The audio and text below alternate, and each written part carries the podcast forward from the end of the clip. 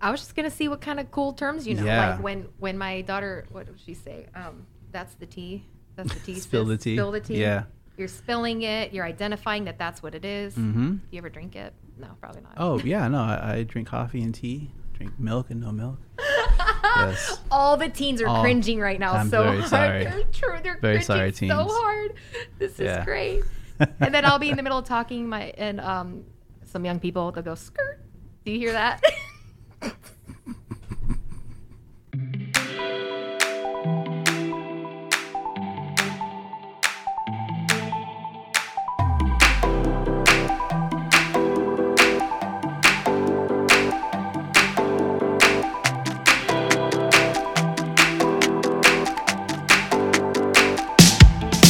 everybody, and welcome to another Learn by Doing podcast. I am your host, Sue Brooks.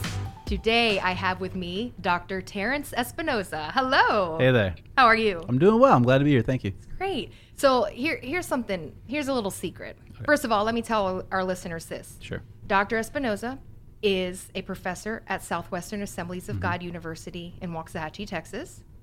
Okay, so I have taken one full class with you. Mhm. That was two summers ago. Yeah. I'm presently in a class with you, Yeah. taking some grad courses, working on finishing up that Master of Divinity, Mhm. that eternal Yeah. degree. Yeah. So, wait, I'm talking to someone who has a doctorate. I probably shouldn't call the MDiv an eternal well, degree. It's a- it's it's a it's a long march the whole way through. So I, I remember that. I Yeah. remember the next march, and it's yeah. You have my sympathy. Okay. Oh, well, yeah. good. No, I'm Yay. Not. I'm not one of the degree snobs. Okay. I try very good. hard not That's to be good. if it rises up, but no, we were fine. Right, right. so, okay, so I'm in, and I'm in a course right with you right now. Mhm. I'm doing distance ed because busy. I can't, you know, I'm I'm working. Right, I have yeah. a family, right? Yeah. So there's a reason for distance ed, and I am so thankful for it. Yeah. Today's the first day I've actually physically met you. Yes. So yeah. I've been wanting to get into your office. You have good office hours. Oh, That's not good. the problem. Okay. It's just me getting in to see you. Right. So really, this is just me trying to meet you and talk about. And of course, I appreciate that. I appreciate that. I'm kidding, but it is pretty funny that I'm, I'm thinking I just really need to get in and see Dr. Espinoza, and Yeah. then here we are. So students Yeah. out there, if you're a distance ed and you're not just not able to get in to see your professor who has really good office hours, just invite your professor to do a podcast. That's it. If you have a It works. podcast, yeah, we'll come on. Yeah, down. get a Yeah. podcast, Yeah. download that app or whatever it is. Right, yeah, the buy podcast some, app, buy some equipment. Yes. buy like a karaoke microphone from Walmart. Right. Just yeah. do a podcast. Just hold your phone close. It's fine. TikTok the whole thing. There.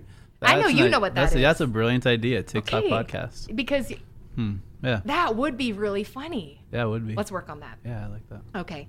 Actually, this is one of the things I really like about you. My first course that I had with you, the assignments were really fun. Oh, good.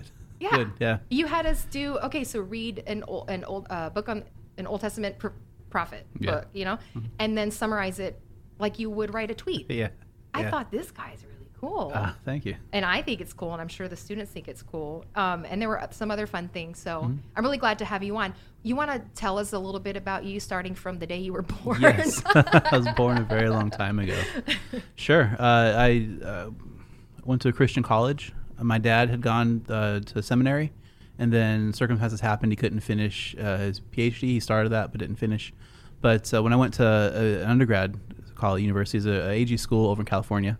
Uh, no longer with us, but that's where I went. And he said, "Hey, if you're going to be there, take languages, you know, because he didn't, and he recognized the value of being able to read the Bible in the original and work through translation." Uh, so I did, and once like once you get into the biblical text, whether it's a book study or a language study, it just gets you hooked because the Bible we read it, we understand it, but it's so much deeper, and a lot of questions you have get answered right away. Then it raises new questions, and it just was endlessly fascinating. And so that academically, that's where my path went from undergrad biblical languages and minor to master's to PhD. Um, but yeah, I came from California. I was born on the West Coast over in Seattle. I lived in California most of my life. Uh, married, I have four kids, uh, teenagers and below, and we're just making it out here, trying to figure out the weather. It's a little weird. Oh, I know. It's Yeah. it's a quick flip out here. yeah. Yeah. So okay, so biblical languages. Your dad encouraged you to do that. Yeah. That's so neat. Yeah, and I would not have known. I would have thought, well, translation. What do I need this for? Mhm. And he said, son, you don't know until you know. So just take a year of Greek or Mhm. Greek. And so I took a year and went, oh, this is awesome. Second year, and then Hebrew, and then just went from there. Wow.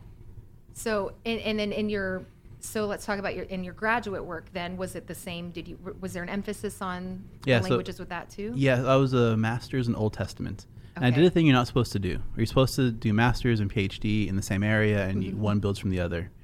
I went from the general biblical studies undergrad to a master's in Old Testament because I realized as a senior I knew a lot about Paul, uh, but not a lot about the Old Testament, and so I wanted to dig into that some more. And then I'd always plan to come back to New Testament and do work in places where they intersect, where one quotes the other, or they're drawing from a common source, or just do that sort of thing. And so, I, I- thankfully, Fuller said, "Yeah, you can do that," and they let me in to the PhD program is New Testament. Wow. And so I went cross discipline, I Okay. suppose. Yeah, that's so neat. Um, that's what that explains a lot because um, when I took the studies in prophets with Yeah. you, that's a guys. That's the class I took with them. The first one was studies in prophets. Right. I, I actually had taken an Old Testament class at Fuller, Oh, and then I got yeah. to take studies in prophets. And at first, I thought, well, I don't I don't know if it's it's going to be too similar, but I loved that Old Testament class so much Mm-hmm. Yeah. that I thought I just want to go even deeper. And I re- oh man, I really did love it. Yeah. But so then now though I'm taking studies in Lucan writing. So guys, that's the New Testament. Yeah, that is. and I just Yeah. so this is good because you're Well- you're confirming because I thought wait I thought he was really good at Old Testament, but he knows so much about the New, and you just know it all. No. Yeah, you know it. It's- No, you do. Well, you don't know Yeah, you do. maybe is my dissertation was in Luke Acts. I do. So I that do was know that, specifically it, listeners so- don't know that. You're So right. yeah, yes. Yeah. Yes. Your we can cut that out later. Yeah. Your dissertation was in Luke Acts. That happens to be the course I'm taking. Yeah. No pressure, Sue No, Brooks, but you better do well in Dr. fine. Espinoza's You're- class. It'll be great. Uh, just roll sideline. I, I tell my my uh, colleagues all the time. I don't know when I started referring myself to myself in the third person. I've always cringed at people who do that, but over the last month or so, I keep doing it, and I I don't think I'm ashamed. You're a narrative critic. You're reading literature. Yeah, exactly. Yeah. It's very well, very Sue Lucan. Brooks can do what she wants. exactly. Exactly. Yeah. Oh man. Well, I think Sagu is very blessed to have you. Yeah. Yeah. Uh, yeah, I'm I'm grateful for the school. I'm one of the first every day. The first thing I do is go in the office and, and have a little quiet time and and be give a prayer of gratefulness. Mm-hmm. So I've been through we've been through a lot. Um, through you know just through life in general, and so Mm-hmm. I may have friends who aren't working as professors. I have people who are doing other things, and it's a really it's a big blessing to be able to to work where I work and do what I do, and and I don't want to ever take that for granted or just take you know assume that obviously I'll do this. I want to every Mm. day make sure I'm grateful and then you know move on with the day. Yeah. No, I mean that's that's really good to point out. Sometimes we think we're locked into what we're going to be doing, and we don't. We just don't Yeah. know what the next turn might be. Yeah. Yeah. So to be thankful for it while you're Yeah. in it, that is really good because it's easy to when you're when you're in a familiar place Mm-hmm. and when you're doing what you do and it's in the grind of the work. It can be so so easy to get frustrated. Right. And when you're in something long enough. You start to see what's wrong with it, Right. or, or not what's wrong with it, but what might be frustrating. And, Right, yeah. And so but then one day if it's not yours anymore then suddenly you think why wasn't i just at least grateful in that season Yeah. so Yeah, and and doesn't being grateful doesn't for me mean that you let things off the hook. Mm-hmm. If there are some problems that are causing you to grouse, there's probably something there. Hmm. And so it's it's not a thing where I'm grateful and I'll take whatever comes my way, and if someone's being unjust or, or, or hurtful, so it's it's that balance of being grateful for a position, but not letting things get corrupt or not letting things that are really problematic continue in that way. that's great Yeah. wow you've said a lot of great things already and we're only a couple minutes in Appreciate you're that. welcome listeners that's really great so you moved from california Yes. to waxahachie Yes. uh-huh Yeah. so talk to us about that was that a culture It was culture shock for you So I had four young kids. One was barely one, Mm-hmm. uh, and we got into a minivan and drove out here. And we left in July. And on the coast, beautiful weather, 70s all year. Mm-hmm. No big deal. You dress as you dress. Our stuff stuff's getting shipped over in boxes. And we got here in July in Texas, and it was like I think 300 degrees. Right. It was crazy. it Like, was i remember for months we walked out of the house or the car and all of us gasped we couldn't breathe just Wow. walk in, in not even in houston in dallas area Mm-hmm. yeah so it was a big big shift in in the climate uh, we've always had mountains around us uh, small mountains in the santa Mhm. cruz area and then big mountains in la and then here it was so bad i'd become so reliant on mountains for direction i had no idea where i was going after work i would just get in the freeway and go the wrong way interesting and it took a while to really say no I, I can't trust the environment to tell me where i am Mhm. i need to really just know the route. Mm-hmm. Uh, and so we got it sorted out. We're okay now. But it was a thing that was I just didn't realize my whole life. I've been you know 10 minutes from an ocean, Yes. and you can see mountains all the time. And both of those things are not that way here. And having to readjust to what that's like, it, it, it took a while. Yeah. So I think I, I told you earlier I grew up in Virginia Beach. So Oh, yes, I was yeah. right by the ocean. Mm. The temperatures are different. It, it was a lot more humid. I know people here say it's humid. I say, Duh, uh, Mm. Yeah. move to a coast. and and, Yeah. and guys, if you're listening, you're not familiar with the Texas geography. The reason Dr. Espinoza mentioned Dallas is not Houston is that Houston is toward the coast. Right. Or yeah. Yeah. And um, so it's a lot more humid there. Yes. It's drier up north, but yeah, when I came out here, no ocean, but I could see for miles. It seemed I could see the sky. Yeah. I thought that was a blessing. Yeah. I never even thought Yeah. uh, you couldn't see. When we moved north in uh, in Virginia, there were mountains. Okay. You know, or hills. Sure. you could go west and see mountains. Sure. Someone once told me actually when we had lived in Texas for a little bit that if I went back into Virginia where the mountains were, Mm-hmm. I, I'd feel claustrophobic. And I thought, well, that's interesting. And do you know, sure enough, Really? we drove in and I felt closed in because I couldn't see the sky for Oh, miles. Oh, interesting. Yeah. But Yeah. I'd love to get out to California sometime and just see what it looks yeah. like. And it's so different depending on if you're in the coast or in the valley or north or south. It just it's just it changes so much. And where we were, uh, there's a movie, uh, Rise of the Planet of the Apes, or the redo, Yeah. and they're in the redwood forest. That's along the coast, and that redwood forest goes all the way down to just about to Santa Cruz area. And so where we were, you had these huge redwood trees, and then you had mountains, and then the beach just right there. Yeah. It's this huge change in a small area. Yeah, it was, it was That's beautiful. a blessing. That was really is. neat. Yeah, it was really nice. What about uh, culture? Was it culture shock? I know Mm-hmm. the geography was shock. Yeah, yeah, is is a big, yeah, is is a big uh, culture shock, big difference here. Um, I one thing I noticed when I first came is people often ask, "Well, hey, how are you? What do you do? What do your parents do?" And they want to dig into your history, which coming from I was from the Bay Area and then from the LA area for a while, so I went to school. That's not what you do to people. That's rude. Oh, right? It's privacy because everyone is. You don't need to tell anyone anything because there's so mm-hmm. many folks there, and you, you don't know who you're talking to. Mm-hmm. And I think I could be wrong, but I think part of it is here that those associations tell them something about you. They think, mm-hmm. and maybe they're asking, "Are you safe? Are you from a known quantity? Can I relate to you?" So I mean, there's a, a nice way to, to try and understand what they're doing, but it comes across as really rude because it feels like you're getting prejudged for what my parents did, as if their job wasn't good enough, and now I'm not good enough because I'm just some kid from the streets. That's mm-hmm. not. Those are the kind of thoughts I had, and, and I think that still is part of what happens. But I think there's also more pure motives behind it, and it's just a different way of discourse, which is distinct from the coast. Where you were, yeah. Well, that's interesting. I feel like I'm so na- naive. I'd think, you care about me. you care about me. You're asking me questions. It's not just a hi, how are you? Mm-hmm. Yeah, yeah, well- but it just depends on where you're from. and also they they're more brunt, uh, blunt, more abrupt on the East Coast, and more abrupt on the West Coast too. A lot of times, so they, they'll tell you what they think. yeah, Here, it turns out they won't. Oftentimes, there's a whole Southern hospitality, I guess they call it, and it's polite to your face, not so much when you're gone. I've Which- heard people from yeah from the north say that before. New Yeah. York, I had a New Yorker tell Yeah. me that once. We might be rude, but at least we tell you the truth when we feel like it. I'm like, yeah, I'd rather you not just talk about me behind your back, please. yeah, yeah, and that's just it's a big shift then. And so when people Yeah. ask you things, it sounds very nice, but then I wonder, well, what are they doing with the information once I leave? Yeah. And then I'll, you'll never know. I'll never know if I'm not invited to a thing or not given opportunity because I heard something about where I'm from or, or these things that happen behind your back.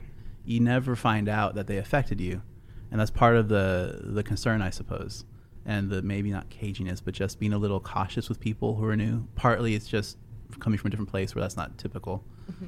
but also seeing how those sorts of things work. Hearing conversations when we're in groups of people, and they talk about other people, and they say, "What about that person?" oh well you know he he liked this thing on facebook or you know he, his family is this way and maybe we don't want to ask him to come to this party or speak at this event or those opportunities that they're never given no one will ever find out except for those who are in the room and it's that thing that yeah. that I was more aware of i guess coming here Okay. And when you put it that way, yeah. yeah. I get that now. Yeah, yeah, and it it seems like it's maybe a little paranoid. That's often the charge, but Mm-hmm. then when you think of other people, when you're in the room, that does happen. Like you can talk about conversations with people who weren't invited because they're too this or that or the other, but they'll never know. It's always it's always backstage. So be mindful then of how you relate to people and how you open up and what you tell them. That's all part of the part of the trick. So when you first come to Texas, they always say the first thing you do is change your license plate. And that's the first thing we did. No more California plates. People will not honk at us when we drive, or whatever. You never know. Uh-huh. Um, but then when they ask, "Well, who are you? What do you do?" I thought, "Well, I'm not from here. I don't know anyone from here. This is an unknown place to me, other than reputation." So I said, the first thing I said is, "Well, I'm a minister working at a Christian school." It's that I knew that had some kind of cultural cachet, I guess here, and that that would break down walls. Because at first, it's the very you know, they're mm, what do you say? Just very kind of blank. Oh, hey, how are you? What's your name? And it seems very innocent. And then they say, "Oh, you're a minister. Oh, you have a family." And then they open up in a way they wouldn't before. And it was that shift which worked out in our favor that I'm also mindful of. And then you wonder, well, other people, if I had family come here, would they be treated the same way, or would they just be held at a distance through that conversation that seems very innocent at first, but just seeing how it plays out and paying attention to that, that's Yeah, I think I'm starting to see. Yeah, this is making sense to me now. Because Yeah. at first, honestly, I'm like, everyone was so nice.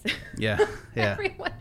I was in a hard place before we moved here, though. yeah, I'll, I'll bet. And this, so it, was, yeah. I'll But I'll say this happens yeah. elsewhere too. This is not just a thing that happens here. It just happens in different ways elsewhere. Sure. And I'm more used to how it happens in California. I'm not used to how it happens here. And so learning that whole, I guess, discourse moment or that Mm-hmm. whole event is has been part of the learning process of being here. I've seen people do that though. So I want to be careful how I say it, but I, I can see certain populations asking people questions, Mm-hmm. and you almost see it's a you don't even know it's interrogation until you see it lift when you've given the answer they were wanting. Yeah. That made them say, "Oh, you're one of us." Right. Okay. Right. Okay. You're a Christian, so Mhm. you're not going to drop the f bomb in front of me, Right, right. And we can be friends. Versus, Exactly. it doesn't matter who you are. I'm going to love you because Jesus loves you. And that is, is that kind of where we're? Yeah, yeah, that Okay, that okay. definitely is part of it. And it's Yeah. just Yeah, Yeah. but different cultures have their own way. They of do it being differently. Sly. yeah, yeah, yeah. We got to learn so that. that was a big, big learning process here. we moved here around the same time. We've been here for nine years. oh, fantastic! And we and we moved here with a little one, our, our fourth. So we've got Oh, five now, but oh, our God fourth was four weeks old. Oh,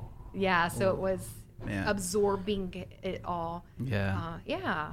yeah. But so Hmm. what I think what's really interesting is living in this area, even the people who are from here. I'm going to go back to Sagu, like Mm-hmm. referencing Sagu. Mhm. There are people here who've never heard of the university. Right, I'm yeah. like, it's that it's that big property in in Waxahachie. Right, yeah, kinda tucked know? away, but there. And that might be why it is. I don't know. Yeah. It's interesting. Yeah, I think there are. Yeah, yeah, there are probably a few reasons for that. Maybe they're like me and they just go from point A to point B. I mean, that, that that's true too. The, the economy's tough. We're just trying to survive, right? You don't pay attention Yeah. unless it's right in your face, and that's Right. yeah, Right. That's how that goes. Oh man. So you teach undergrad courses Mhm. and you teach grad courses. Yeah. And do you, I have a question for you. Mhm. The the students students that you have This is my question. Sure. You enjoy studying the Bible. hmm That's obvious. Yeah. I mean, you studied it in college. Sure. You studied the language. Some Yeah. people try to skip past that. Yeah. You did master's work. You did uh, Doctoral doc- work. doctoral work. I think it's. I'm not sure what they call it. Post. Yeah. Yeah. Graduate. I don't know. you have a doctorate. PhD work is. You have a what I tell my kids. PhD. That's what you Yeah. have. Yeah. PhD work. So obviously you Yeah. like study Mhm. and like learning, Mhm. but I would say it's apparent that you enjoy teaching. Yeah. You don't just want to absorb it for yourself. You actually you want to you pour it into other people. Yeah, so that was the thing where some people know what they want to do, and I, I didn't. I was more mellow and just enjoying life and just being a Christian wherever I was. Uh, but through this academic process, um, I, I was often helping people out because I had classes they didn't have, and so I'd be the person they turned to for advice. And that's true for high school as well. My parents are both teachers as well. I mean, that's partly Oh, the kind of family of bit high school family? teachers. Yeah. Yeah. there's a story of my grandma wanted to be a teacher but couldn't but I think two of her three sons were teachers, and then a bunch of their children are teachers. And so teaching was one of the things that our family does. A lot of us do. Mm-hmm. And so I just kind of grew up around that idea of communicating and, and walking through little by little, and, and uh, it was just it's part of how I was raised and how I was modeled. Okay. So that was it. And then uh, when you ask, well, what do I want to do with my life? Right? I'm in grad school. I'm pursuing this degree. You know, you're always praying, well, Lord, what do you do? And it was one of these conversations um, where, okay, so I was praying, and God said, well, if you were money was taken care of, you have a billion dollars, whatever it was, million back then. Uh, what would you do? I thought, well, I would, if I could, I would teach Bible classes, books of the, you know, studies of the Bible, books of the Bible. I'd teach language, Greek or Hebrew or both, and hermeneutics, like the whole theory of interpretation. And I would, the job I would pick would be those things there. And then not a month later, I got a call from a school saying, "Hey, we have a job. Uh, we think you're a good fit. Let's talk." And we, and it was teaching hermeneutics and biblical languages and book studies of the Bible.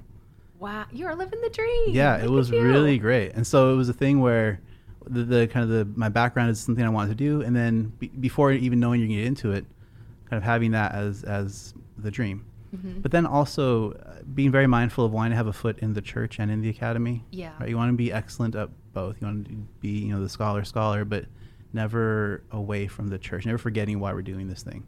And so that was a thing where my my dream is to be able to continue to do academic work as we do, but also be useful to the church and, in a sense, democratize the knowledge that I've been given.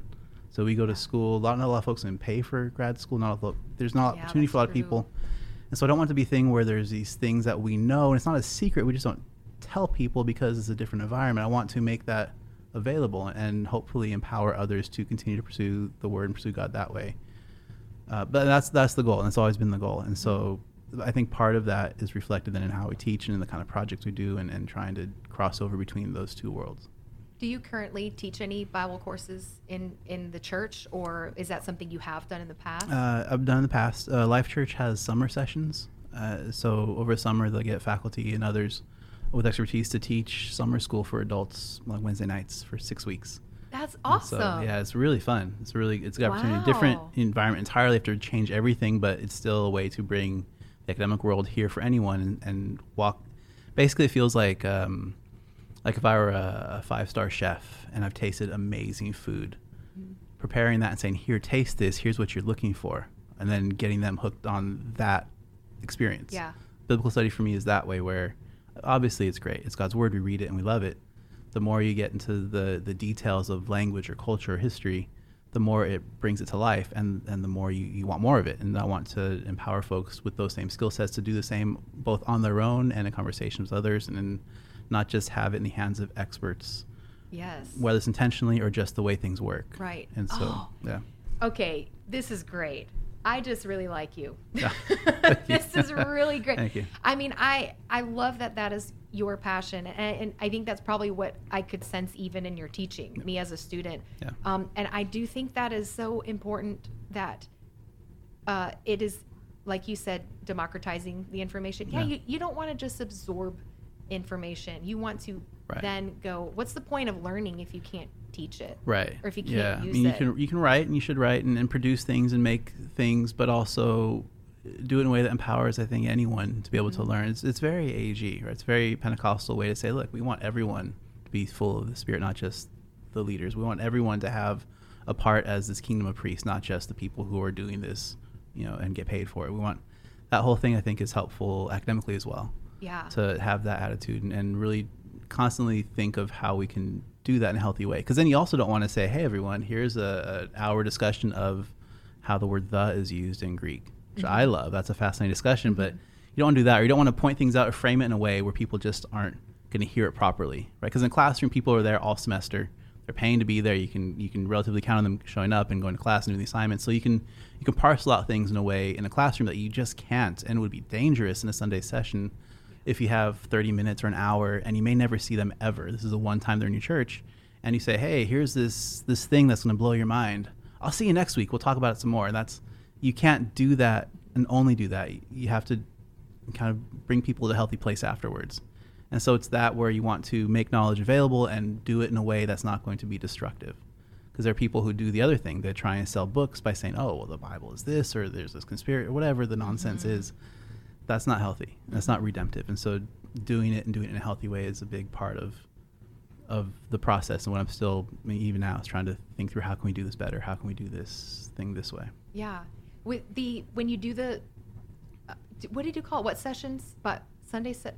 You just Oh. gave it a name, and Yeah, I'm so I sorry. I should have written it down. Sorry, Jason. Um, Sunday session. Jason Exley, you are amazing. Yes, We fan- are for what you're doing. Yes. We just forgot what it's Just called. Just forgot. Yeah, yeah. Uh, summer sessions. Oh, summer. Yeah, oh, summer yeah, that's right. sessions, I was yeah. like that thing in the summer, and it's Right, a session. Right, what do you that call thing. it? That thing, yes. Call it a summer session. Uh-huh. What's your uh, the population of people who come? Are they mostly adults? Like are Most- kids mostly doing youth group or Yeah. young adults? Grown? Uh, We had grown, some, grown adults. right? Yeah, You know, uh, we had some uh, early twenties before, but it's it's usually uh, older adults, more established adults, you might say, veteran Mhm. adults. Okay, maybe. veteran. I like that. They're veteran adults. Right. But you do Yeah. you have the range people in 30s, 40s, 50s, you know, just anyone who's interested in biblical studies. And it depends on the topic too. Some topics really sound appealing, others are, but I haven't made it sound appealing. And so Yeah. the, the numbers vary and the population varies, but it's been a great opportunity. To, Do you think that there? I know church in general. I say I know, Mhm. but I haven't been to every church in the United States. Sure. so, but Sunday school isn't really a thing anymore in a lot of places. Do you think that there's a hunger then for that? You know, when you when you are doing summer session or something like that, do you Yeah. find really hungry people saying, "Man, I've missed this"? Yeah, yeah. I mean, ultimately, yes. But the Sunday school name often has a different association, right? You fight your bad experience in high school, or you're in a classroom as a teacher with a ruler. They're gonna hit you in the hand if you say something. Like that is what school means to some people. Okay.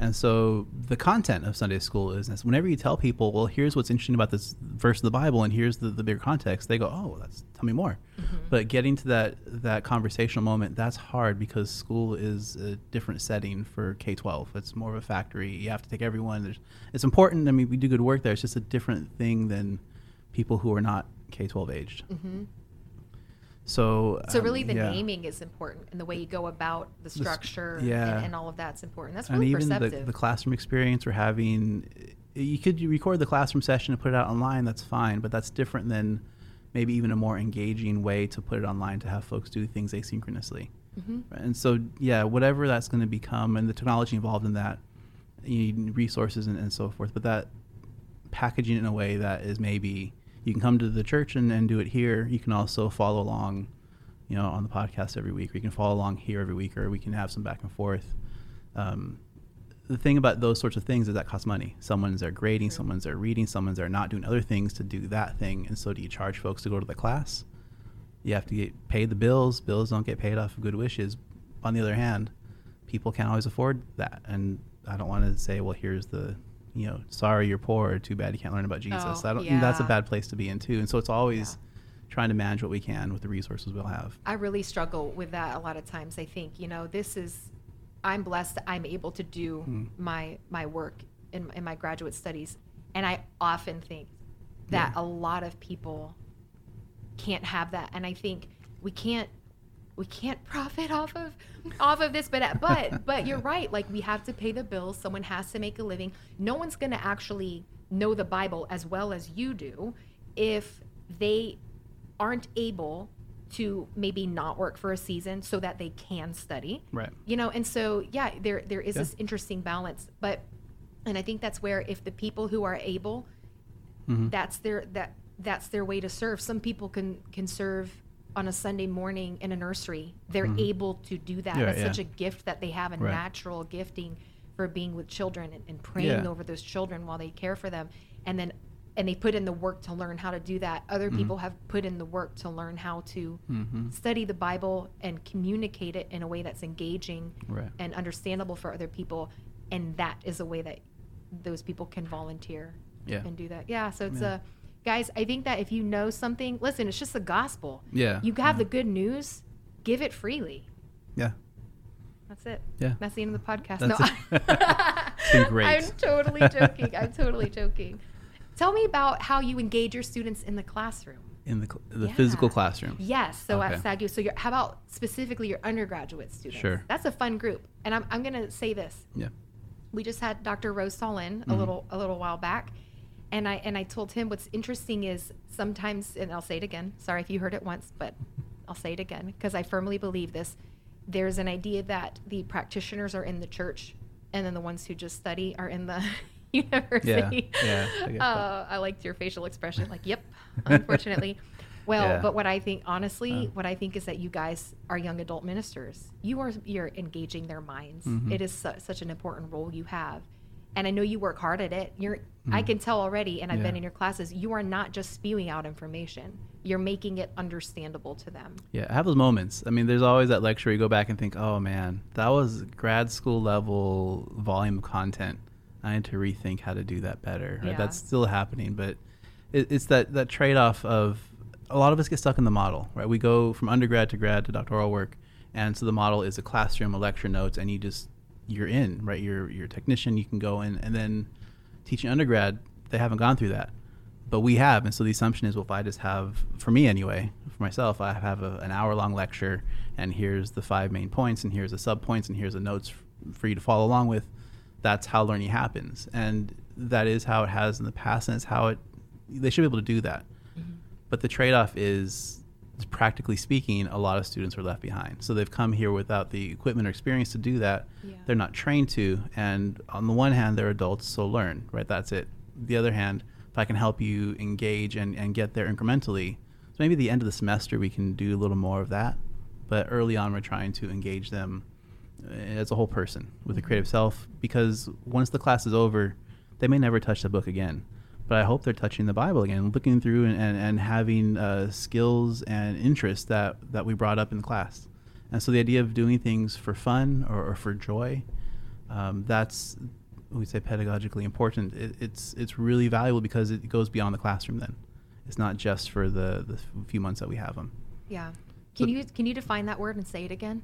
Pedagog- Pedagogical- yeah, pedagogical, pedagogy. Some say pedagogy. It depends if, how you do the O. In I just want to say the word pericope. Yeah. I thought it was I thought it was pericope Peri- until I actually heard someone say it out Oh, loud. yeah. I was very embarrassed for myself. Oh, yeah. No one knew. Pericope is the other way we hear it. You do hear it that? Yeah, it's not right. Is well, But it's, it's- not how you say it. You say Yeah. pericope, but people Yeah. do pronounce it pericope a lot of times. And if you try to type it, it will change it into periscope every time. That's how you know you've been through this a bit when you have autocorrect leaving pericope alone. Yes, yes. Yeah. I need to go in and do that. Yeah. Okay, but you said pedagogy or pedago pedagogy. Pedago- Is that a hard G? Good. Pedagogy. Yeah, Oh, it's it's more it's well the first one's hard. The second one. peda- pedagogy. Yeah. Can you tell me like learning? We're analyzing yeah, yeah. the word Sure. pedagogy. Pedagogy. Pedagogy. You're right, and it's, it's the O that tricks me up because some would want to say pedagogy, others Mm-hmm. say pedagogy. what um what It's to, to teach. It's mm. your it's your teaching method. What's for is it a is it a Latin? Is it a Greek? Well, so I think Greek. Okay. But a lot of Latin words were Greek words first because Latin was privileged in our Western society. We say it's Latin. It's really Greek. Oh, okay. And so I never Oh, trying know the actual the etymology. from the Greek. Rude. Yeah, exactly. I know. All I right. It's Latin speakers. Okay. Okay. So Yeah. tell me again what it means. Uh, it's your teaching methodology. Got it. Okay. So- So, you're strategic in your Yeah. pedag- pedagogy. So one thing we do, uh, I, I, for fun, I learned to make quills. I'm not great at it. Quills? quill, like goose feather quills. so Oh, I went like hiking pen- in like a California. pen? yeah. Yeah, yeah, Okay. Like an old style dip Do you guys pen. know what that is? A pen? A pen, yeah. a Yes. feather pen. Okay. Yeah, like a stylus with ink on it. Yeah. Um, but so I learned how to make them uh, from a hiking trip. We had a whole bunch of feathers that I gathered and um, and made them, and then we have dipping ink. And so I thought, well, in Hebrew class, why don't we early on, like the first week, just play with that? So it's not a lesson on the alphabet. We cover that the first day. It's not a lesson that's that's furthering that, you know, more tightly academic. Here's how you pronounce things. It's a day where you just have fun playing with quills and papyrus you can buy from Amazon, and and really feeling like you're getting into and because you are getting into the material that was used, but also learning to play with the alphabet and play with that whole idea of an, of a dipped pen experience. And we were burning class time doing that. But the payoff is Hebrew already fight the idea of folks having a terrible, usually Spanish class in high school, and so they're already Ugh, hesitant to come to yeah. Hebrew or Greek. Yeah. Well, so then we, it should be fun. And I want that to be some of the memories that they start with of, oh yeah, the first week we covered the alphabet, but we also did this quill pen with ink and here's the thing I made and and that whole thing will help drive them to continue with their studies in language. If we didn't do that and just did the hard nose, you know, here's the alphabet, here's the way you pronounce it, here's history of it, they may not have that that interest that sustains them throughout. Mm-hmm. And so that's one example of, of a thing where the the academic merit is not that you're learning this block of content at the moment, it's you're investing in the attitude, which is really necessary, particularly in languages, to keep driving you through. Yeah. And so for all the cla all classes, I try and do that, where there's something fun early on that's engaging, someone on topic, but is to keep you coming to class, keep you interested in the topic. But it burns class time to do so, and so it's always that trade-off of Mhm. we have so many things to cover. What can I rearrange to make room for this fun activity? Yeah.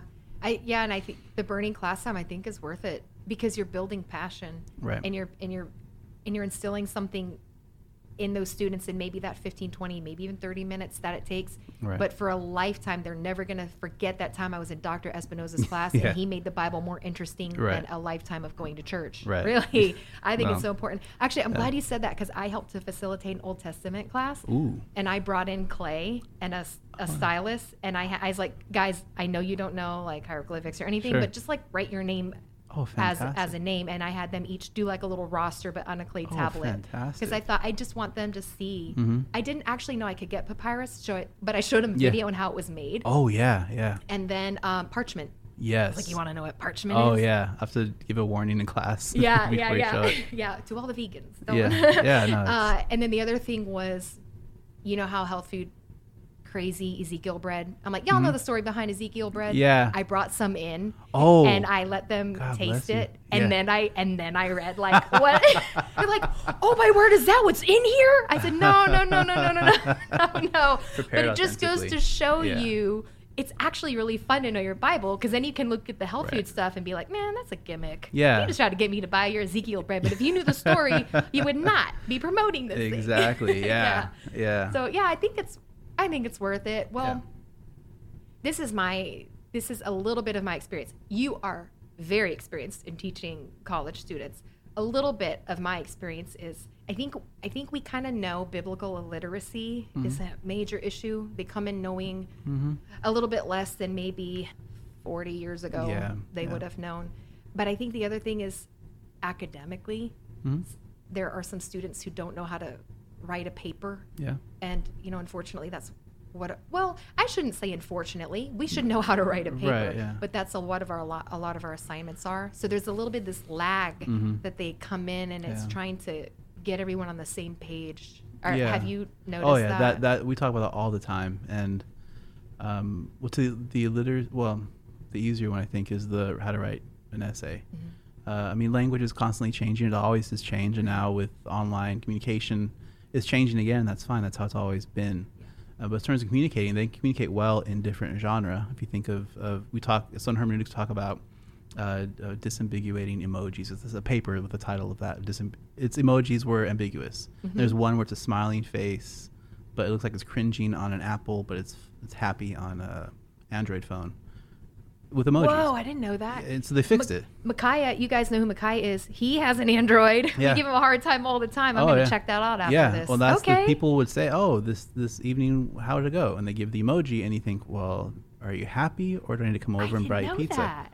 The, right, exactly. Yeah, and so yeah. that was the whole thing of uh, they understand that ambiguity and they understand communication in that genre. So then it's teaching them here's a new genre for you, this formal essay or this style of writing, and there are rules here that are just as complex. The way you know, the way olds, the way you don't under, we don't understand always the emoji thing. Yeah. Wait, did you just call me olds? No, I we the royal we, not you. You're the royal we. Yes.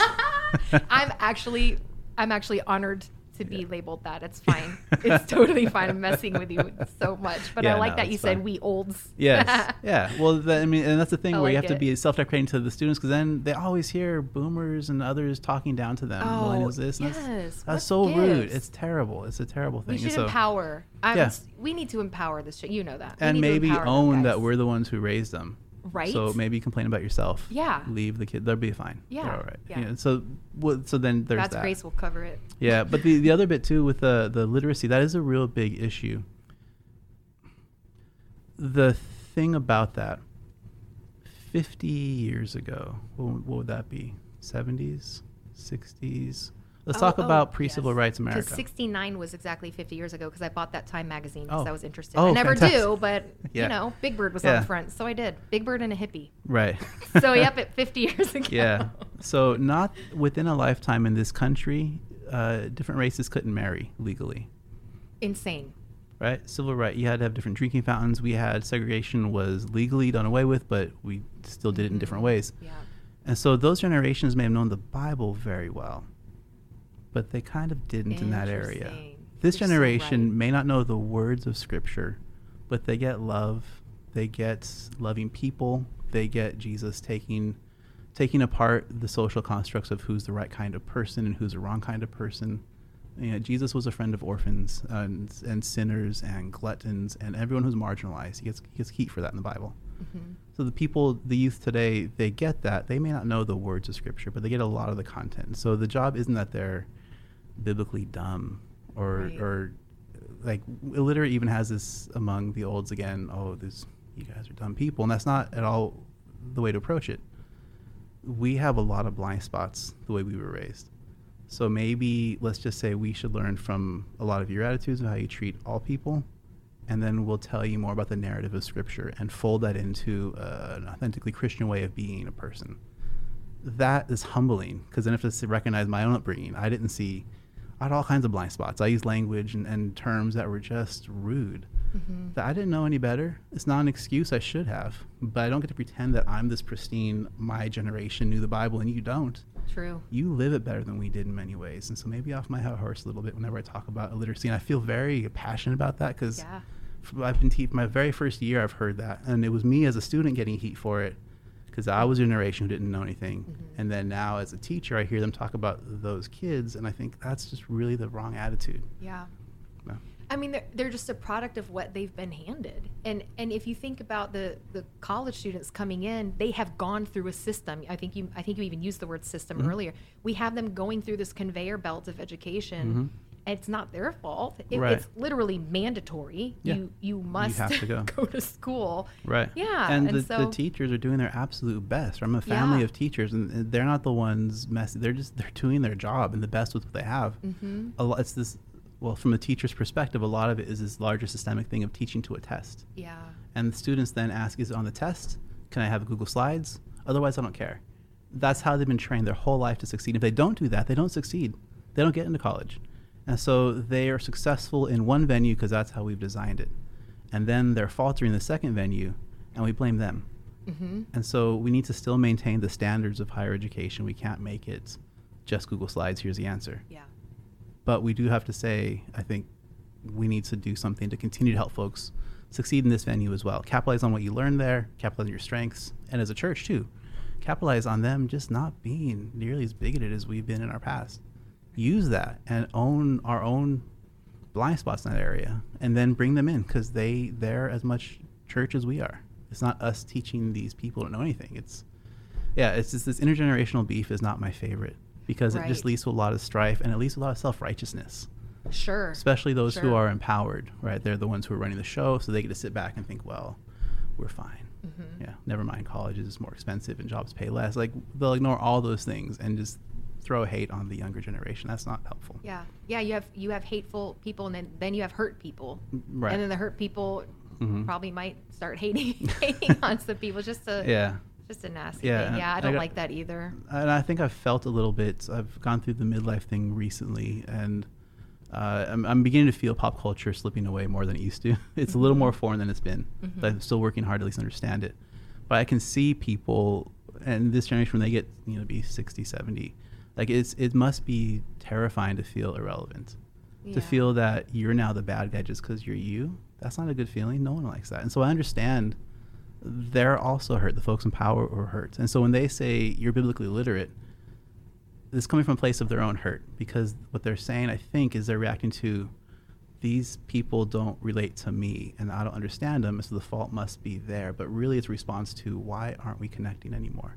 That's that's part of that whole thing. And so, without picking a side on it, just trying to get them together in a healthy fashion, I think is important. It's important as uh, educationally, and it's certainly important as a church to work through that as well. Mhm. Do you think that's something that just every generation has always ever faced from the beginning of time? we yeah. I mean, we read uh, Roman literature about kids these days, Greek literature. Kids these days are disrespectful and rude, and they don't look at the elders anymore. They don't say cell phones, but they say they're just not attentive. They're so rude. They sleep around. They have vulgar language. Like in Greek, it's saying these things about Yeah. kids thousands of years ancient ago. Greek. Yeah, Yeah, yeah. ancient Greek. Yeah, ancient Greek kids. So that that tendency has always been there to kind of get off my lawn, shake my hand at the at the clouds up above. That that's been there, but I think it's not healthy. yeah, we can hopefully learn from the past and, and build a better connection now. And maybe it's hard. It's hard to, to humble yourself and say, look, I'm not great either, but let's do this thing together. Mhm. That's a really hard thing to do, but that's necessary, I think, all around. Do you have any practical advice for one generation connecting to the next.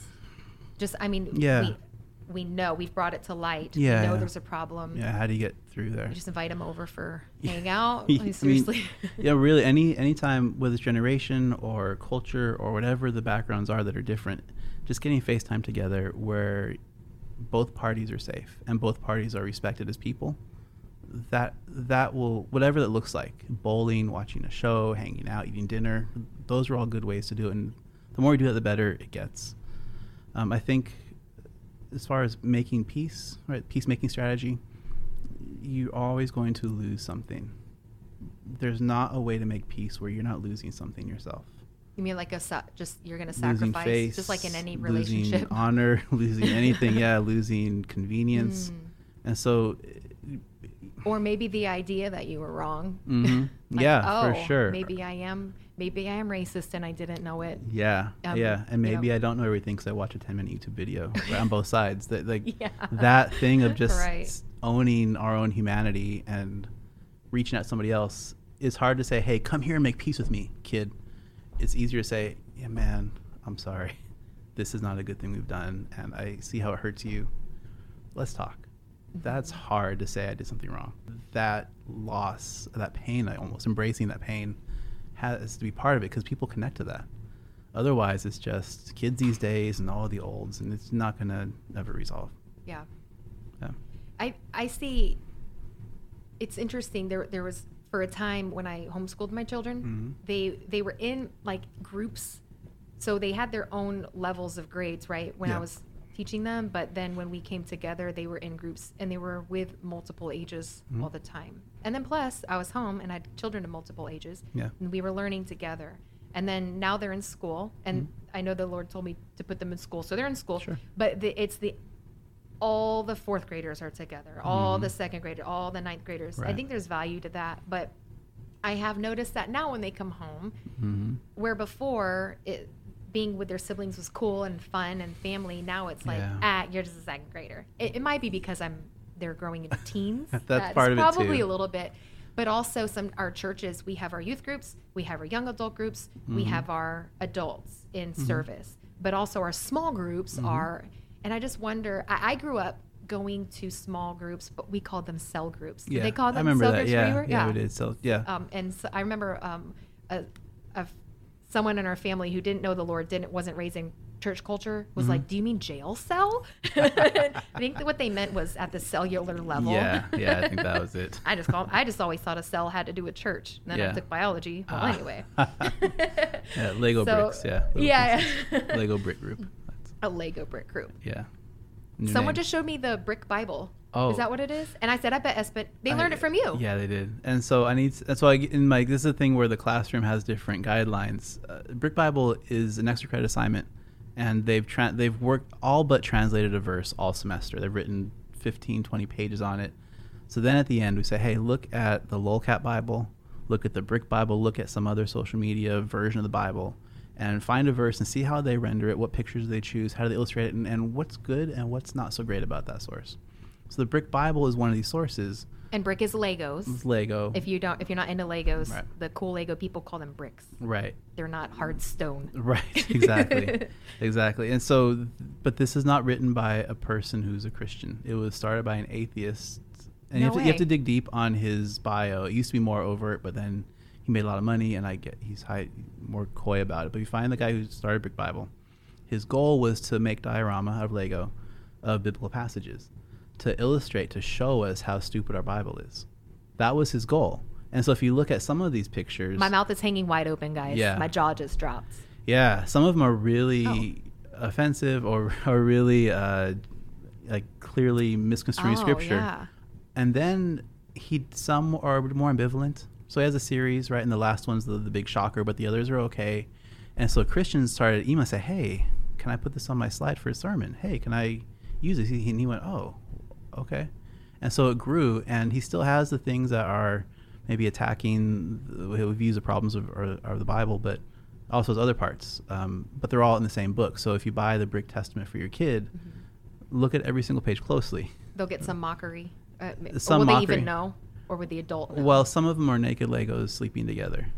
Okay. Like those Old Testament parts, you know, or Well, the the cover when we uh, an employee looked one up yesterday, and I was like, that is the first time I've ever seen a naked Adam and Eve. Yes. But it's a Lego, so it doesn't seem at you almost can get away with it. Right, but then But- talk about like Solomon's oh. many wives, they say, "Oh, here's Yeah. what a concubine is, kids," and then you have the illustration of that. Okay, Or wow. here's what it means to behead somebody. Yeah, exactly. and, and there's this gory picture with Lego with a little Oh, red brick, and and that's there too. And I mean, it's not like that isn't in scripture, but it's this context in which it's presented. Yeah. If you take verses without the larger narrative, it, it anything looks weird. And so that was his that was his thing. Um, so in the class we talk about this, um, and I, I'm I need to write it in the actual document that they're looking at, saying, "Hey, be aware." Partly, I want to make see if they are aware, or if they're just trusting the source, because that's the whole Mm. thing. You can't just trust a source because we say it's good. Every source has problems. I'm hoping they'll find on their own. Oh, these are really problematic. But in case they don't, we talk about it in class. Yeah. But uh, not everyone watches the videos. It turns out, and so some just say, "Oh, Brick Testament is great." Oh no. there's a lot of really good things about it, but then there are problems that are problematic, and the whole, you know, context is maybe problematic. Wow. That is interesting. We become very trusting. I notice with my children, Yeah. the really, really little ones. And I remember being a child myself and thinking this way. You hear God in a song and assume, ah, it's a worship song. You're like, yeah, you didn't hear all the other 322 Yeah. words that they said that Yes. were absolutely not uh, Yeah. faith-based. Right. so Right, yeah. we do. We have to be careful. That's very interesting because um, we didn't have a long conversation about it yesterday. So I walked away thinking it must just be Right. a Bible, Right. kind of like the Action Bible, Right, yeah. These comic strip Bibles that Right, are those are actually meant for Right. mhm. educating a child. Which Oh. I've used those too in class as well, saying, Have "Hey, what do you? you think of this illustration?" Yeah, um, it's the Lord's Prayer. As it's all on one page. And It's really interesting how they Jesus has a great goatee, and it's just an interesting illustration of it. Okay. Yeah. My kids have a kids um, Bible, just a prayer book, Mhm. for, like a board book, a Yeah. soft board book, Yeah. and Jesus, like his beard, like half of it, half of his sideburns gone on one side. Oh, 'cause- on the, it's like, well, who's editing this? Mm. Where's the editor in Mm. this book? Got it. But yeah, so Huh.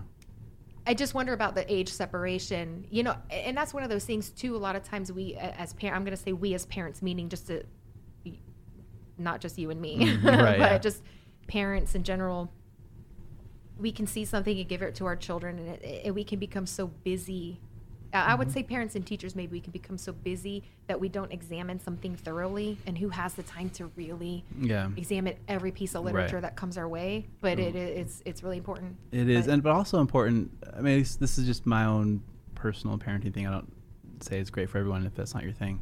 But the goal is to raise your kids to succeed in this world and be able to handle. The world's going to be the world. It's always that way, and we I can't pretend they're in a hermetic bubble their whole life. Yeah.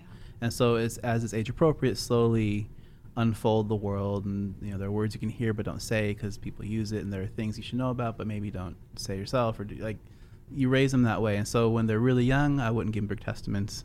In college, I would show them, hey, look at this resource, right? And so as the kids appropriate, and that's our job as parents is to know Right. what their age is. And so even well-intended things, if we give them a Bible that's all about uh, Jesus conquering, they'll think that Christianity is all about winning. I'll never be broke. I'll never be, you know. Well, that's a well-intended thing, but they only have this very narrow context, and they don't get it. So that's we have to be mindful of the sources we give them, but also take care of our kids and really pay attention to their developmental levels, you know, Mhm. intellectually, growing and growth-wise, and emotionally, all everything. Yeah. um, yeah. That's yeah. good.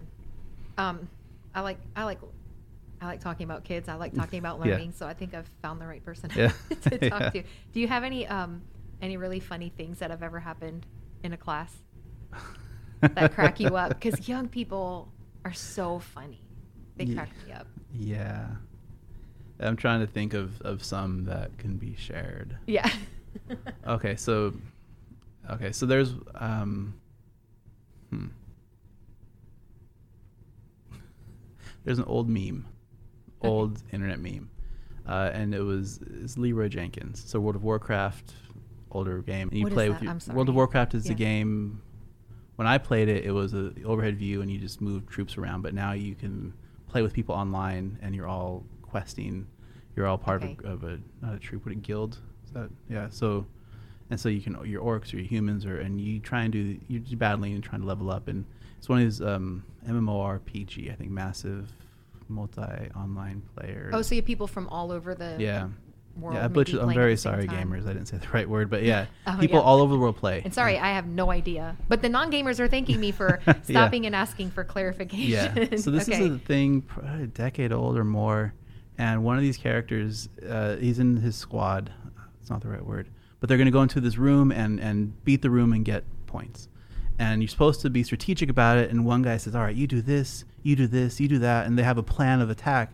And one guy, we don't know where he is, but he just screams Leeroy Jenkins and runs in there and everyone is so this is the thing they're cursing a bit because it's gaming online so don't go show your kids this video but this leeroy jenkins meme is a guy who just rushed in there while someone's making a plan and everyone follows everyone dies and people are like oh this is hilarious and it's just this thing and so i was talking about the essenes the dead sea scroll writers and how they were you know they wanted to be god's people and it's context of new Te- old new testament uh, they wanted to fight the Romans, and so they Leeroy Jenkins did with the Romans, and I was going on, Uh-huh. and I just I threw it in there, and one student looked up, and then she did that turtle thing with her hoodie, where she just disappeared, Closed it in with and was ties. laughing hysterically, and no one else knew what was happening, and it was just that moment of this thing that I was trying to connect with, and no one got it but one person, and this one student's cracking up. And her face is on the desk, and she's. It was to me that's still one of the funniest things when you see that. You Yeah. see you say things and you try and draw from all parts of life to teach Yeah. and they don't always land with everybody but watching some people get it is always amusing to me That's funny. Yes. I, well, things change way too fast. yes yeah So fast. Like the things that were funny, you know, Mhm. just uh, in the summer are no longer Yeah. a thing anymore. And Yeah. so, oh, yeah. I think I said a couple. I've said a couple things to our students, and I know they're just courtesy laughing me. And I thought, you know, I'm just gonna stop. I'm just gonna use normal English yeah and just pray that it all goes well and you like me anyway. yeah yeah i feel uh, that's So always the tension i feel of trying to be engaging and because we're trying to bridge both we say you know the church world and the secular world but also when we're teaching we're trying to bridge this content and the people you're talking to. And so i don't pretend i'm a big gamer. I don't try and pretend i'm whatever the new thing is but i'm at least aware of it and i see you. And that's maybe for me a form of respect as a teacher of being aware of where kids are coming from Yeah. students young people not kids. Uh, and so that's part of it but it's still yeah the, you can tell when I, have taken time to know pop culture because that gets dated very quickly and i need to Yeah. re-up it and, and learn new jargon and figure out how things are working now Yes. Hey, Yeah. by the way, s- um, young adults who are listening, I do want to tell you when you hear, like in this context, Mhm. I, I have been, I know you said kids, I say it a lot, Yeah. and we catch ourselves. I do want you to Mhm. know it is truly a term of endearment. We do Yeah. not mean it in a condescending way at No. all. I think, I think because we feel such a heavy responsibility and love for you. And that we even, it is one of those things where we want to bridge that generational Yeah, gap yeah. and help. We it's it's one of those it honestly is said out of love i think i think Yeah. a lot of people can say it in a really condescending way Yeah, oh yeah. but i know dr espinoza when you say it i know here at our church at the oaks when we say it yeah i'm sure all over sagu if we say kids we honestly we don't we're not trying to treat you like a two-year-old No. it is we love you very much Yes. and and we love you like a parent a parent would Yeah. you know and so yeah like yeah. family. And yes uh, yes. I hated it when people called us kid i'm, I'm 20 i'm married you're calling me a kid? Yeah. and i the second i was a teaching assistant it just flipped and that's to- strange. But it's, i'm not trying to uh, yeah yeah, it's not condescending. It's, tr- it's Not- truly out of love it's not intentionally condescending. It's probably It- still received you know, that way, and you know I, that's true. yeah, yeah, but Yeah. you're right because I, I don't clarify enough. I really don't mean to be the old man yelling at clouds. It's Yeah. just a term of endearment. Yeah, sorry. The olds apologize. Yes, we're very sorry. oh my goodness. Okay, well, do, are you familiar with any any new terms that um, kids these days are saying? No, that young adults are saying. Have you Uh, heard them in class? Oh, uh, yeah, yeah, You yeah. And I, I have teenagers myself, and so I ask, and I read a lot. You know, I read a lot of just internety things, and you keep so up with. Uh, I, I try. culture, or yeah. it kind of falls in your lap because you're reading Yeah, a so- lot. so a weird example uh, an interesting example um, i have a, a, a lesson on the lolcat bible Mhm. And is that LOL, LOL like cat laugh? Okay. yeah laughing out loud cat it's the big fat cat i can have cheeseburger cat which when i first put that together had just come on the market it was just a new thing Mhm. and people didn't know what it was and the students didn't know what it was and then for a couple years it was like oh this is the thing that we all know no big deal. And then I've watched this lecture go full circle to this retro internet thing now, where they don't know it still, but they don't know it because it's so far in the past. This is like Web 1.0 over early memes. Like it's it's it's this thing that's that's just aged differently. Now it's a vintage kind of lesson. I just a lolcat being vintage Yeah. blows my mind. Yeah, yeah. Um, There's a Bible translated into lolcat. That that's why we use it in class because Okay. the same skills of trying to make a, a poppy version of scripture is if you know what you're doing, you can do it well. But you can see often it doesn't go very well. yeah.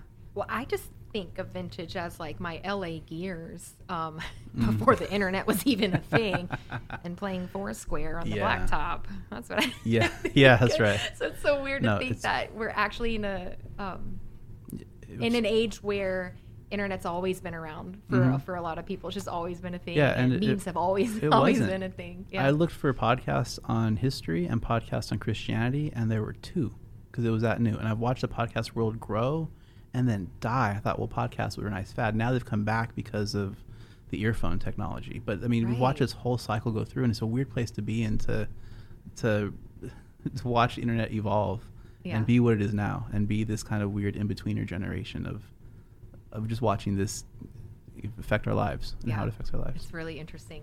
Well, Yeah. do you want to do you want to try do you want to try to do some back and forth things that uh, young people are saying today? Oh, you say one, I say one. Oh man, are Is that putting you on the spot? No, no. Well, so with the lolcat thing, the lolcat Bible does swear. It's the internet. Like the people use vulgar language for the parts of scripture where they're yelling at people or whatnot. Mhm. And then the Lego Brick Bible thing has some things that are inappropriate. And so I'm just I- saying, if armies were coming at me, Yeah. like impaling, chopping off, and there might be some cuss words that Right, we just and- weren't aware were spoken. right, right. And so, so, I yeah, I can see why. I'm would. always concerned though with when I cite these things. People, it's like when you cite a movie, right? Oh, did you see this latest movie? And they go, Oh, you watched that movie? How dare you? Yeah. Like I don't want to to throw that out there and lead people astray or give them the wrong right, impression. right. So, But- guys, got that disclaimer, right? Yes. Okay. Yes. Don't be looking up lolcat using it for for your kids ministry, please. No, not kids ministry. not. You will be fired. Yeah, that'll be. You will be released of your duties. Yeah. and you'll get an angry email Yes, or maybe text, Yeah. however it goes. Well, probably text. okay. No, how But old's yeah. your oldest? My oldest, Yeah. fourteen. Oh, mine too. Hey, nice. Male or female? Both have twins. Yeah. Congratulations on your twins. Thank you. Yeah. that's, Yeah, that's great. great. How fun that you had. So you have a boy and a girl. Yeah, we went from zero kids to two kids in grad school. it was wild. You overachieving. Uh, Do people say that when overachiever? I'm like, you, you're rude. Don't call me overachiever. Take my blessings. I'm That's what I appropriately achieving. Appro- Yeah. This is an appropriate achievement. That's right. Thank you. That's neat. I didn't realize you had twins. Yeah. Or maybe Yeah. I knew and forgot. No, I, I don't. I don't always like. I haven't said their names. I'm still a little. It's Protect- it's being that protective? middle generation of privacy means something to me that it doesn't mean to younger people. Yeah. Okay. Okay. Yeah. I'm But not yeah, no, you- I'm not going to tell 14-year-old you if mine's a boy or girl. Then. Yeah, well, But it's a girl. well, there you are. it's one of those two. yeah. No, that is a very important thing for them. right. privacy, and that too. so- So, that's why I didn't know Oh, my. okay. And I don't. Well, I've I don't- always. I've always not preferred when people go in a stage area, uh, often in class, and talk about their kids or their puppies. I'm like, you know what, your grandkid's cute, but I'm not paying to talk about that. Buy me dinner, and we'll talk about your family. Yeah. Get back to the topic. And so I'm also both professionally and privacy wise, often don't lead with "Here's what my kids are doing today." Right. Right. But this is a different context and totally appropriate, so it's fine. Okay. Well, Yeah. I was just gonna see what kind of cool terms you know. Yeah. Like when when my daughter, what did she say? Um, that's the tea. That's the tea. Spill the tea. Spill the tea. Yeah. You're spilling it. You're identifying that that's what it is. Mm-hmm. You ever drink it? No, probably not. Oh yeah, no, I, I drink coffee and tea, drink milk and no milk. Yes. All the teens are All- cringing right now. I'm so very hard. sorry. They're true. They're Very cringing sorry, so teens. hard. This is Yeah. great. and then I'll be in the middle of talking my and um some young people they'll go skirt. Do you hear that? Yeah. Yeah. what, what do you know about that? Well, I will look it up after this. There was something else I was actually going to tell you, and I thought I actually thought let me look this up before I say it on a podcast. Yeah. And I looked it up. Kids are saying it now; they have no idea. it like the vis- anti-oop? the. yeah. I yeah, you just yeah, said it. I know what that is. Sorry. Uh, Yeah, we'll so I didn't know. Like the VSCO girls are talking about it. You know Vis- that yeah, is no, right. VSCO girls. I have a couple of them. Yes. They're my, Yeah, my it- daughters. it's just the way to say basic person, which is a weird like. which is what I was Right. in the '90s. yeah, that was I'm like, I was the VSCO girl. I didn't know I was right, that. but it's it's a weird thing where it's it's girls not guy for one, and it's it's defining normal or basic as middle class, upper middle class, and usually white women, Uh huh. and that's not not to to throw shame on that, but that I'm white, in case you didn't know. but the, the terms of Espinoza. What's your? Uh, is that Latino. German last name? Yes, it is. it is. You nailed it. Yeah, no, Yeah. I'm mixed. My, my my mom is is white. My dad's Latino. Okay. Um, so a mix mixture, Yeah. but yeah, largely Latino.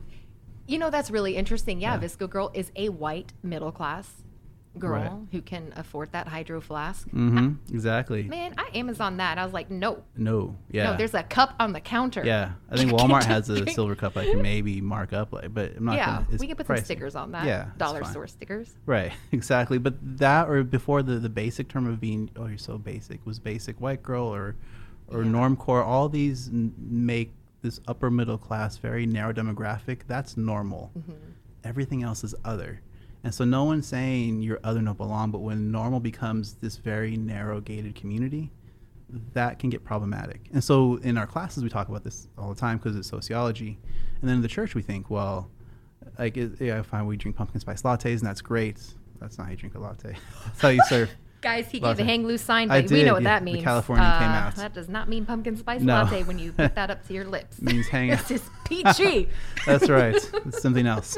but uh, yeah, yeah, pumpkin it's- spice lattes in churches. But that's fine. But if that becomes what Christianity is, it's explicitly not welcome to people who aren't from those backgrounds, who can't afford to drive to your church, which is isolated out in the middle of nowhere.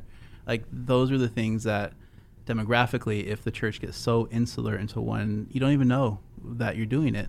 But all of a sudden, we're looking around saying, "Why is everyone looking the same here?" Yeah. It's because structurally we've done things to normalize a very narrow demographic, and that's not healthy. Mhm. Um, and so, anyway, the the VSCO Girl That's is just the iteration of that, which is the iteration of that, which was Valley Girl, right? When we were growing up, Mhm. same thing. Like totally. totes, yeah, Totally Valley Girl. yeah.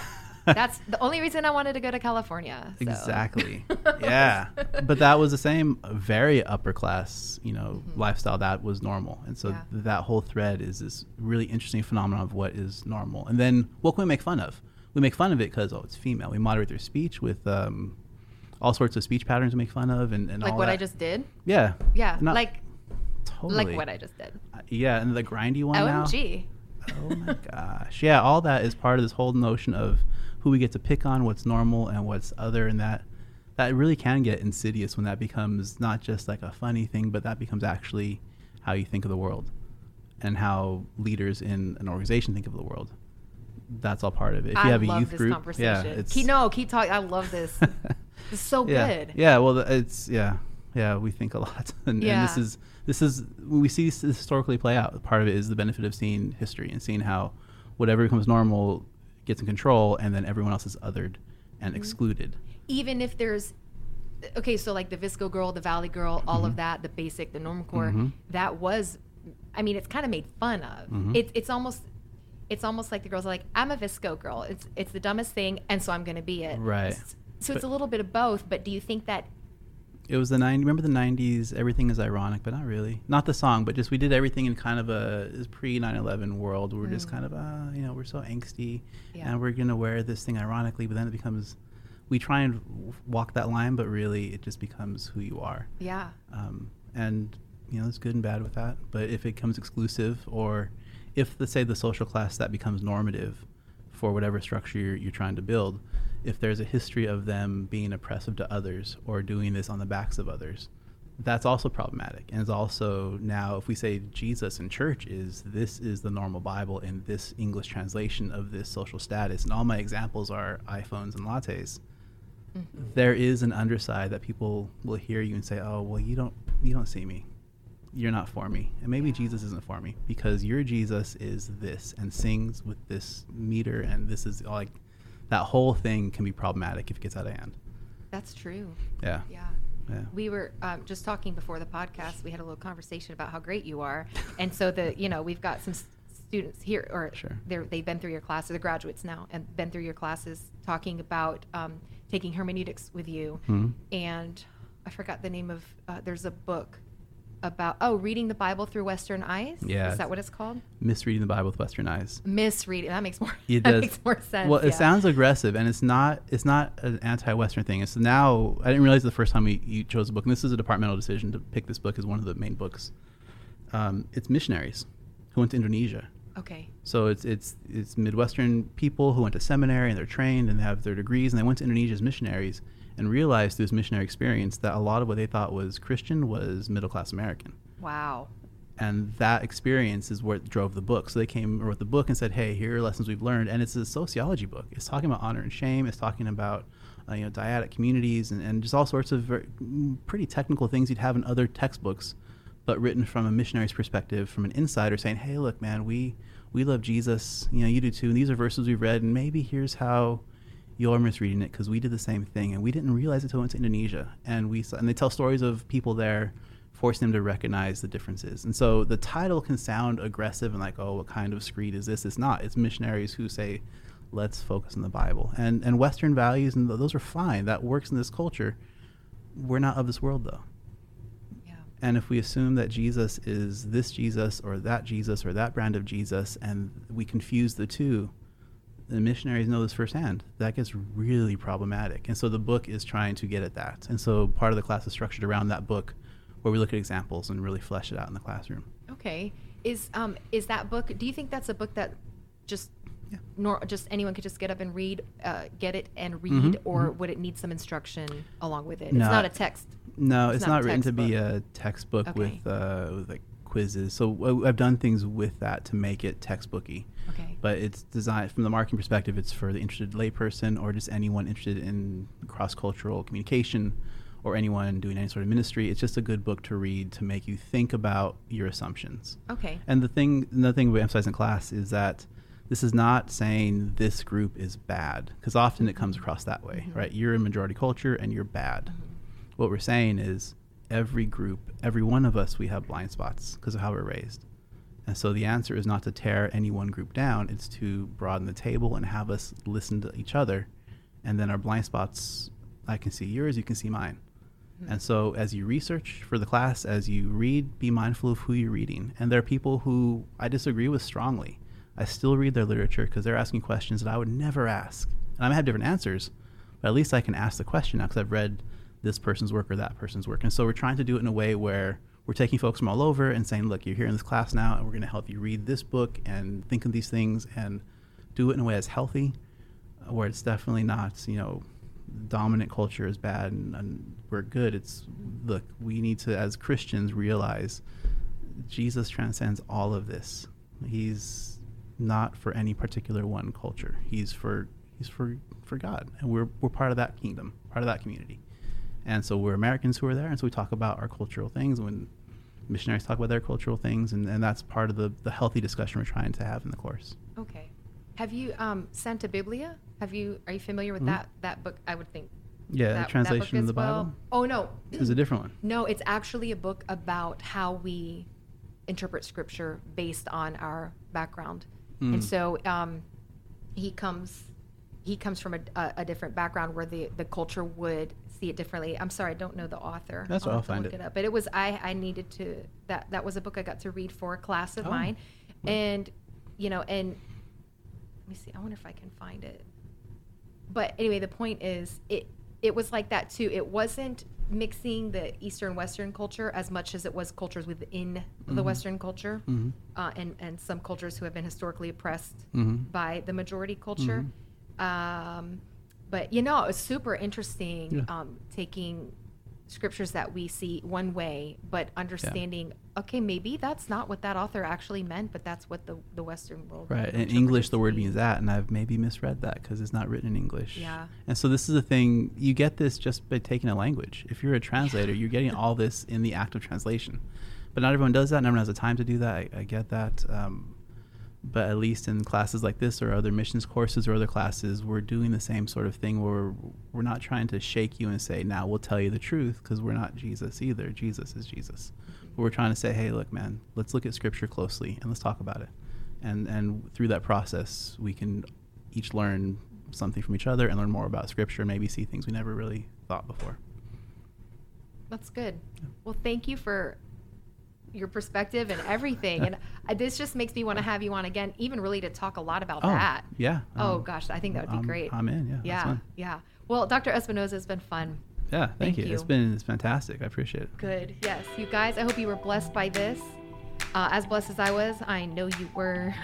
and I hope you joined us again next week. We'll see you later, guys. Bye.